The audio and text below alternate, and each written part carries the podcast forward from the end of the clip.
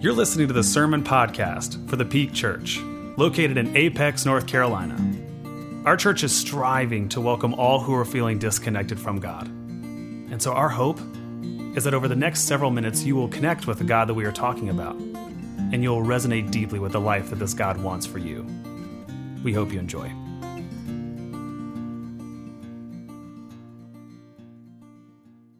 When I was maybe five or six years old, one of my most repeated phrases was something like this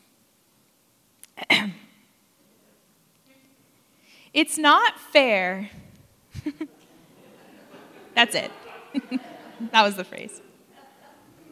Those of you who are parents are probably rolling your eyes right now, uh, remembering the last time that your own child yelled this at you earlier this week, or maybe even earlier today. This tends to be the refrain of children who are beginning to learn the ways of the world, or just the refrain of annoying younger siblings like me. My parents typically responded to these diatribes about the unfairness of life from me uh, with grace and wisdom, but after the hundredth time of me complaining to them about how unfair their parenting of me was, or complaining to them about how unfair a situation at school was, or complaining to them about how unfair it was that my brother wouldn't let me follow him around every minute of every day, eventually they would snap and they would say, Amanda, life isn't fair. Life isn't fair. I bet that's a tool some of you parents use pretty often. Life is not fair. This was, uh, this was pretty crushing news to me when I was a small child who was ultimately concerned for fairness uh, for several years of my life. That was like my biggest concern. Everything needed to be fair. But it actually turned out to be pretty good advice um, because, well, life isn't fair. Bad things happen to good people.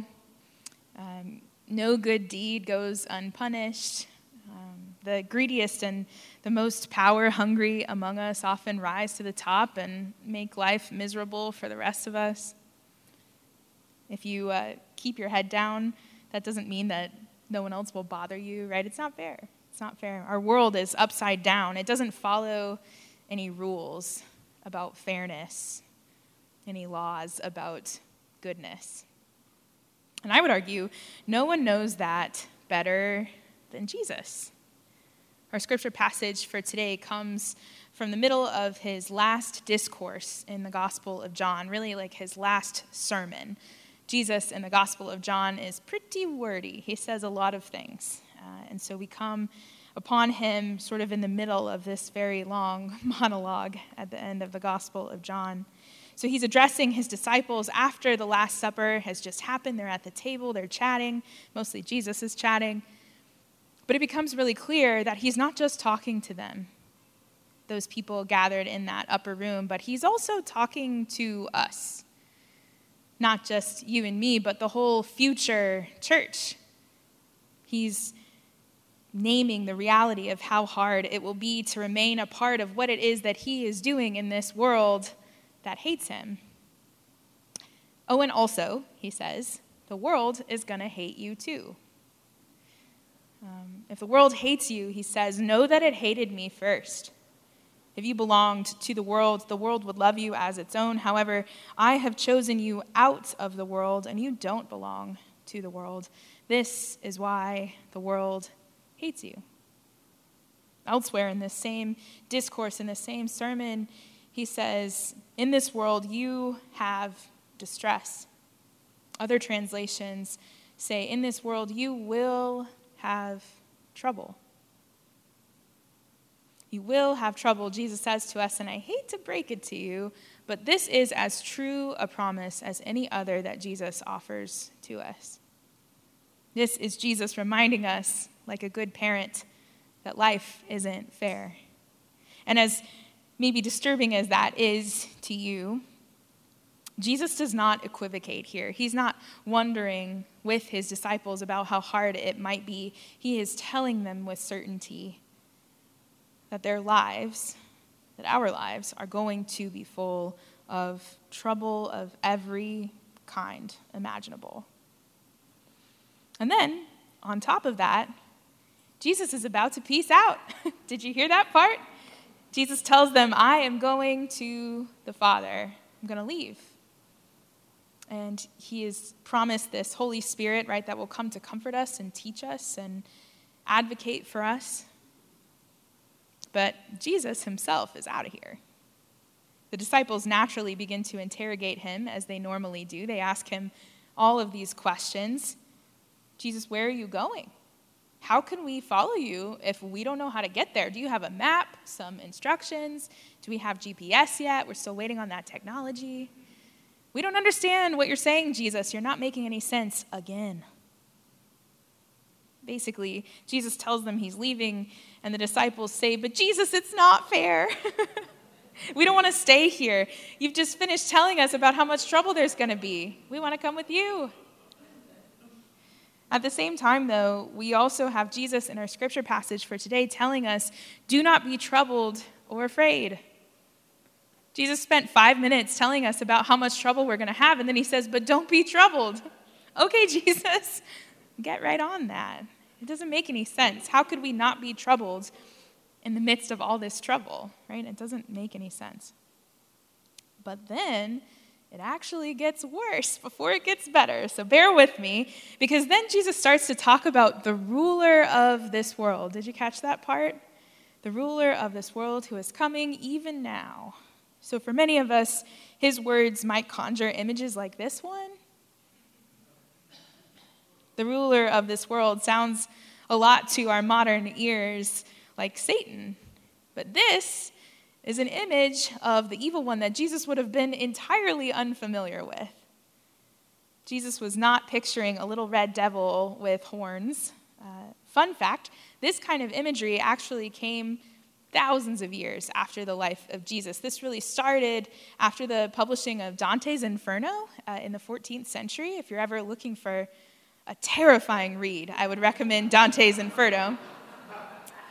But this is the, this is the image, um, so this is the, the beast, the creature that's in the most, the innermost circle of hell in Dante's Inferno. And if you'll notice, it's actually not fire that he sort of lives in, it's ice. How did we get that one wrong? I'm confused. But anyway, so he's this little monster, right, that lives in the middle of hell. But then over the following centuries, uh, this image of the evil one um, sort of transforms into this more personified version. And that's how we get uh, the image of Satan that you and I are culturally familiar with, even though it's not particularly biblical, right? That image was born 1,600 years after the life of Jesus.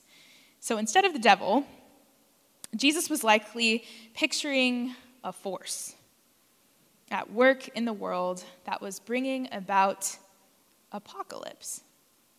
So, much like his cousin, John the Baptist, Jesus had what was known as an apocalyptic worldview. That is, he believed uh, in the coming apocalypse, not in the sense that we know it, uh, but in the sense that the world as they knew it was coming to an end, right? Um, this isn't the same kind of apocalypse that you and I would think of, you know, of the left behind variety. It's not that. It's not clothes folded up on planes and red skies and Nicolas Cage. It's not that. Without getting too far in the weeds here, the word apocalypse actually just comes from the Greek word that means unveiling or revealing when Jesus says, the ruler of this world is coming, which might to us sound a bit intimidating. It might sound kind of end of the world version of apocalypse. Um, he's not saying that. What he is saying is that the true power in the world is going to be revealed to us. So he's talking about an apocalypse in the truest sense, the most literal sense of the word. What's interesting is that you and I actually know a lot about the ruler of this world that Jesus talks about. In fact, there are really endless ways we could name how the ruler of this world is at work today. I talked a little bit about this last week, right? It seems like nothing is right right now. That every part of our life as a society is at least a little bit tinged with sort of this chaos and disorder in different ways. As the Apostle Paul would tell us, the powers and the principalities of this world are on display. They've been revealed to us just like Jesus says. And all you have to do really is skim the headlines at any time on any day. Um, overnight, I was just marveling at how many notifications I got from news apps on my phone. I turned my phone off at nighttime so they didn't wake me up. But in the morning, there's just like 10 of them. Breaking news. Here's the newest disaster waiting for you the second that you wake up. We know the ruler of this world, don't we? We know about these powers and principalities that are at work in the world. They are taking lives through war and violence. They are stirring up this dissension and strife. They are undermining and oppressing and dividing. And in some ways, we are taking part in that. In some ways, we have responsibility for allowing those powers and principalities to operate completely unchecked in our world. We can't just blame it all on some little red man with horns. Right? We participate in that. So, the evil in this world is exactly what Jesus knows is coming, and this is exactly why he predicts so much trouble for us. He knows we're just going to make it harder on ourselves and that there are these forces that are going to make it harder on us too. He knows that we will experience our own apocalypses, right? The end of the world as we know it. Those of us who have endured these last couple of years know a little something about apocalypses, don't we? We know a little bit about the end of the world. So that's not great. It's pretty grim. But believe it or not, I actually do find a lot of comfort in Jesus' sad promise that our lives are going to be full of trouble. And the comfort comes for me in the fact that our response to this evil and loss and grief that we encounter, um, our response is expected and it's even sort of predicted by Jesus. In this world, you will have trouble. Do you know that the National Alliance on Mental Illness, or NAMI, estimates that 21% of adults in the United States experienced mental illness in 2020? 21%. That is one in five adult Americans. And those are just the folks who received a diagnosis. That does not even touch the number of people who are suffering silently and alone. In addition to that, the CDC estimates that over half of adults in our country will be diagnosed with mental illness at one point or another in their lives, more than 50%. And again, that is just those who will be formally diagnosed. 4% of the country has documented post traumatic stress disorder, 8% has diagnosed depression, 19% has anxiety disorders whether you know it or not, if it is not you yourself, someone you know and love is struggling with mental illness right now. That's the reality in America right now. When we consider statistics like these, I also think it's important for us to talk about how much in our culture we pathologize mental illness to the extent that it becomes stigmatized, that folks with mental illness become demonized. We assume that mental illness is this defect in the core of, of who they are.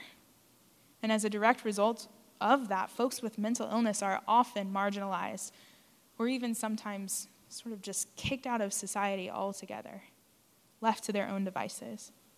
This is our response to the trouble that we experience in the world, we are either the people who are suffering or we are the ones who leave no room for those who are.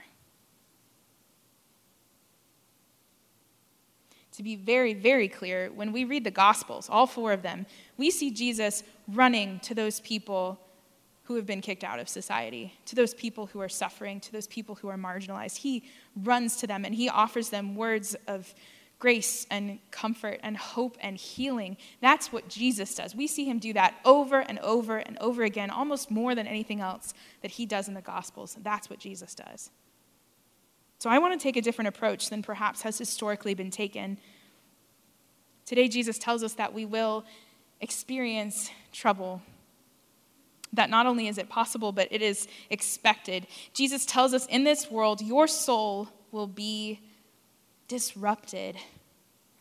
Your mind will experience illness. Your heart will be disturbed within you. This is the way that it's going to be for you, Jesus says, because this is the way it is for me. I think Jesus would say to those of us who struggle to maintain some sort of mental health in our lives, some sort of stability, some sort of balance, I think Jesus would speak to those, those of us who experience that with ultimate compassion and understanding.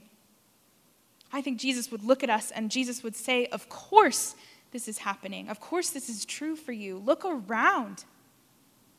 Look around at the world. It makes sense that your heart and your mind and your spirit are not well. It makes sense. And Jesus says this because Jesus is not of this world.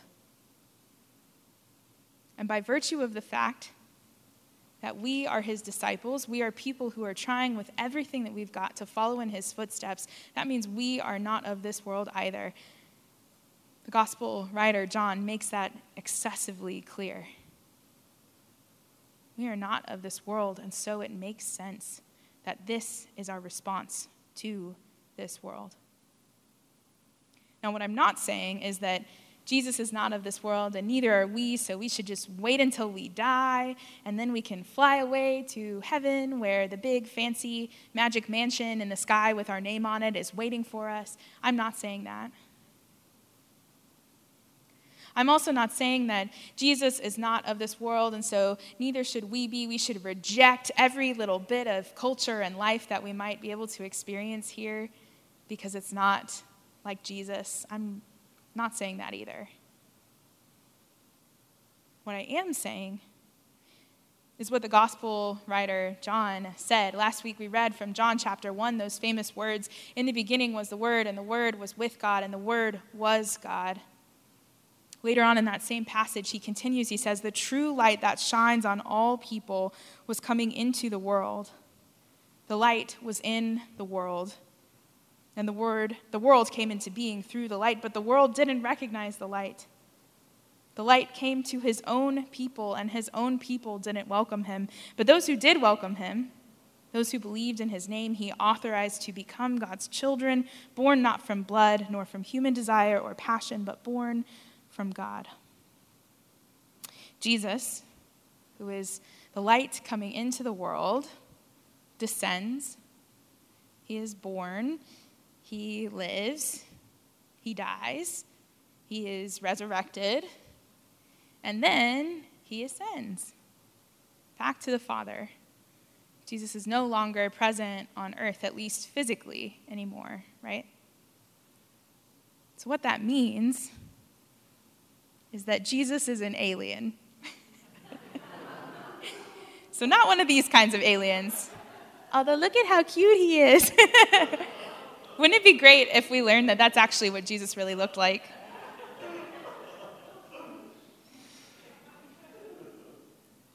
So, what I mean is that Jesus is an alien in the sense that he is the incarnation of God on the earth. Jesus is pure love, pure goodness, pure light, sent into a world that, well, a world that looks like ours. Maybe you're thinking, well, Jesus wasn't really on the earth at a time like ours. Jesus isn't on earth now. It seems like things are a little bit different now than they were before, worse, maybe. But I would argue that aside from obvious historical and cultural differences, Jesus walked the earth during a time that doesn't look all that different from now. There was incredible violence, extreme poverty, illness, and suffering of every kind. There was prejudice and discrimination and oppression, some of which Jesus and his people were on the receiving of constantly. Jesus knows what it is to suffer. If there's anyone who knows about that, it is Jesus. Jesus' people knew what it was to suffer. They knew what it was to live as hopeful souls in a world that at times seemed designed to crush them. What Jesus seems to be saying in this final discourse, in his final sermon, is that we can expect to experience things that make our minds unwell, trouble that stirs us up and messes us up. Not only that, we will also experience physical and spiritual illness too, moral injury and heartbreak and loss of every kind. And it's going to be troublesome in this world, you will have trouble, he says. You know, the words of Jesus here really remind me of a poem by one of my favorite poets, Emily Dick- Dickinson. She is someone who experienced mental illness uh, at various points throughout her life and was often ostracized because of it. And you can really read that uh, in her work, in her poetry. But the particular poem that I am thinking of reads like this much madness is divinest sense to a discerning eye. Much sense, the starkest madness. Tis the majority in this, as all prevail. Assent, and you are sane. Demure, and you're straightway dangerous, and handled with a chain. What Emily is saying, what I think Jesus is saying, is that if this world prompts you to madness. It makes sense. Not only that, it makes a divine kind of sense. What would Jesus say about our mental health? That's the question that we're asking here today. I think Jesus would say, You're not crazy. Jesus would say, This makes sense. Jesus would say, I understand. It feels important to name that very clearly today. Jesus understands deeply this kind of suffering. But Jesus also promises us that we are not alone ever. That even when he leaves, he is sending this Holy Spirit, this presence of God, to be with us. And Jesus offers us a gift. Peace I leave with you, he says. My peace I give to you. I give to you not as the world gives. Don't be troubled or afraid. Jesus offers us the gift of peace, and more specifically, it is his peace that he offers, which I think is a very specific kind of peace. This isn't just the absence of tension or violence or struggle. It's not just a nice slogan or a platitude. This isn't the same kind of peace that the world would give to us. It's different. This peace is uh, an abiding kind of peace. It's a, an invitation to a way of life, it's a discipline. It's both a gift for us, given to us, and it's a calling for us. Right? Jesus gives us the gift of peace, but then Jesus invites us to become people of peace. So, what does it look like to become a person of peace then?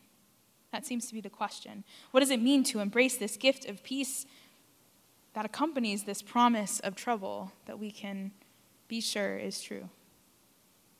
Well, the first part of being a person of peace is finding ways to untrouble yourself. Don't be troubled or afraid, Jesus says.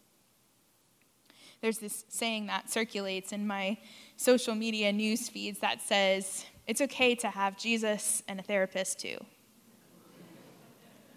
It's a little trite, but it's true.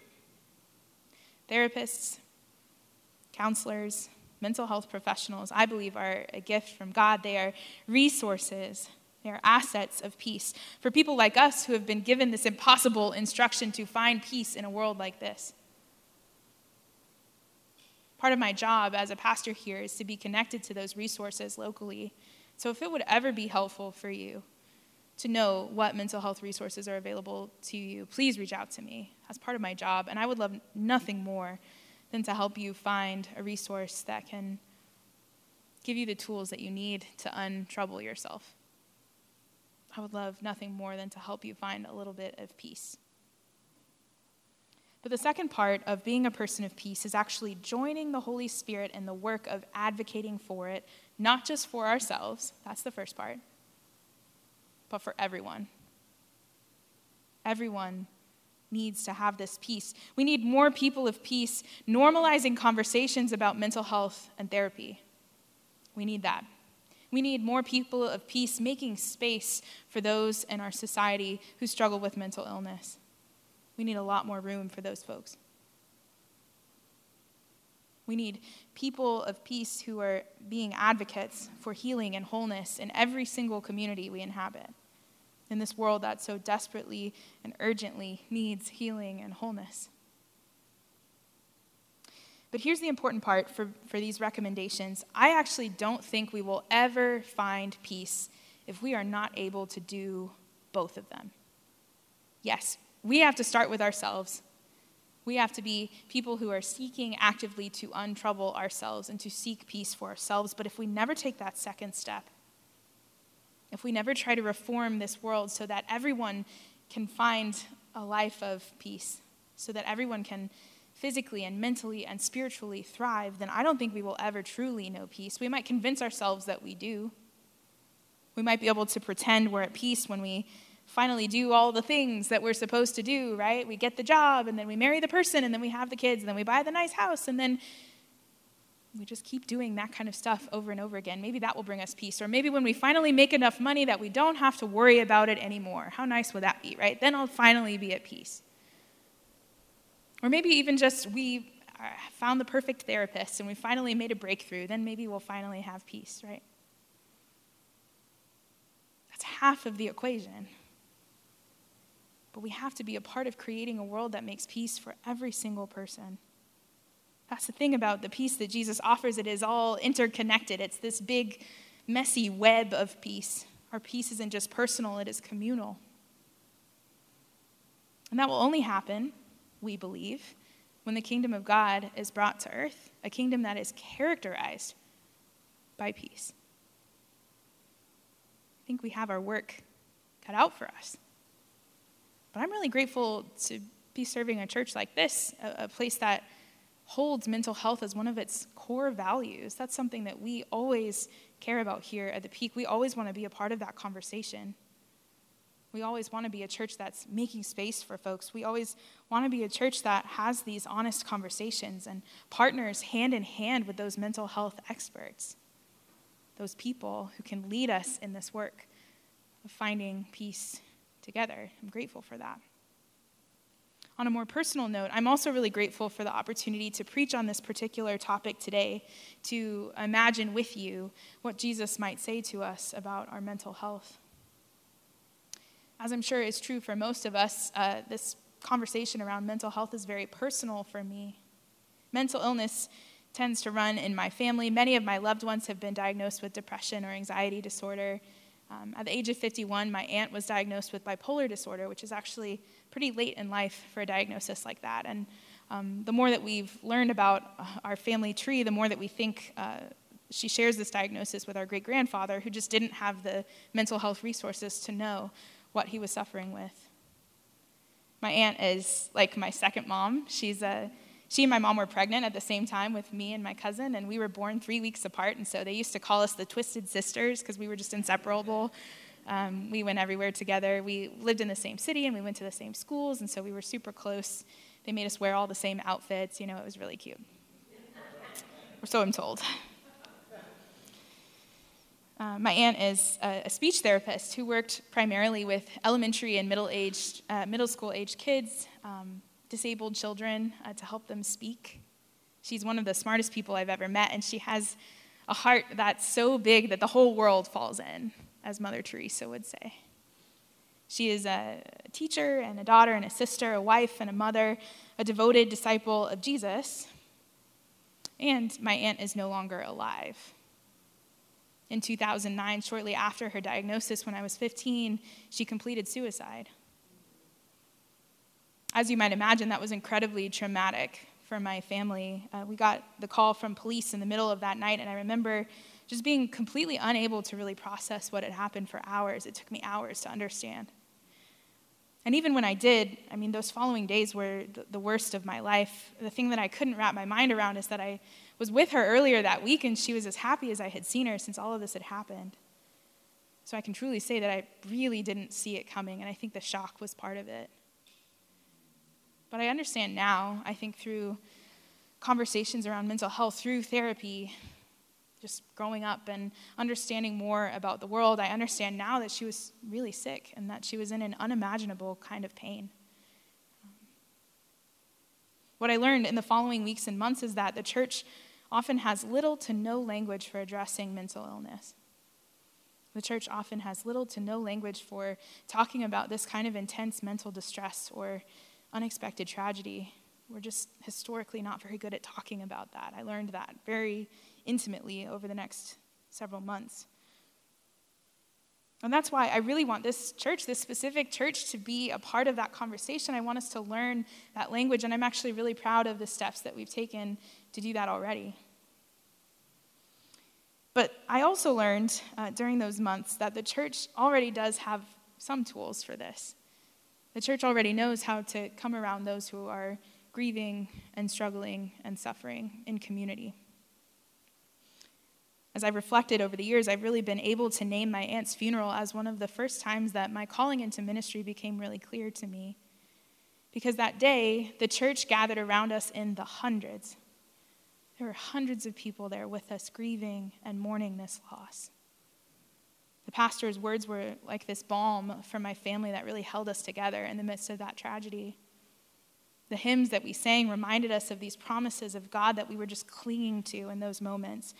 And in the midst of, of that really incredibly hard day, I just remember feeling certain that God never left, that there was never a moment that my aunt was alone in her suffering, that God was with her in every moment, wishing nothing less for her than her complete wholeness and healing, waiting to offer her the kind of peace that surpasses all understanding, the kind of peace that I know she has now.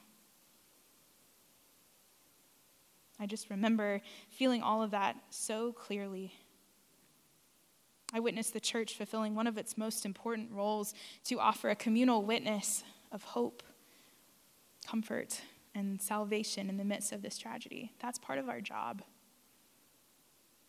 And ultimately, I realized God was calling me to offer that kind of witness in the world too. That's why I'm here.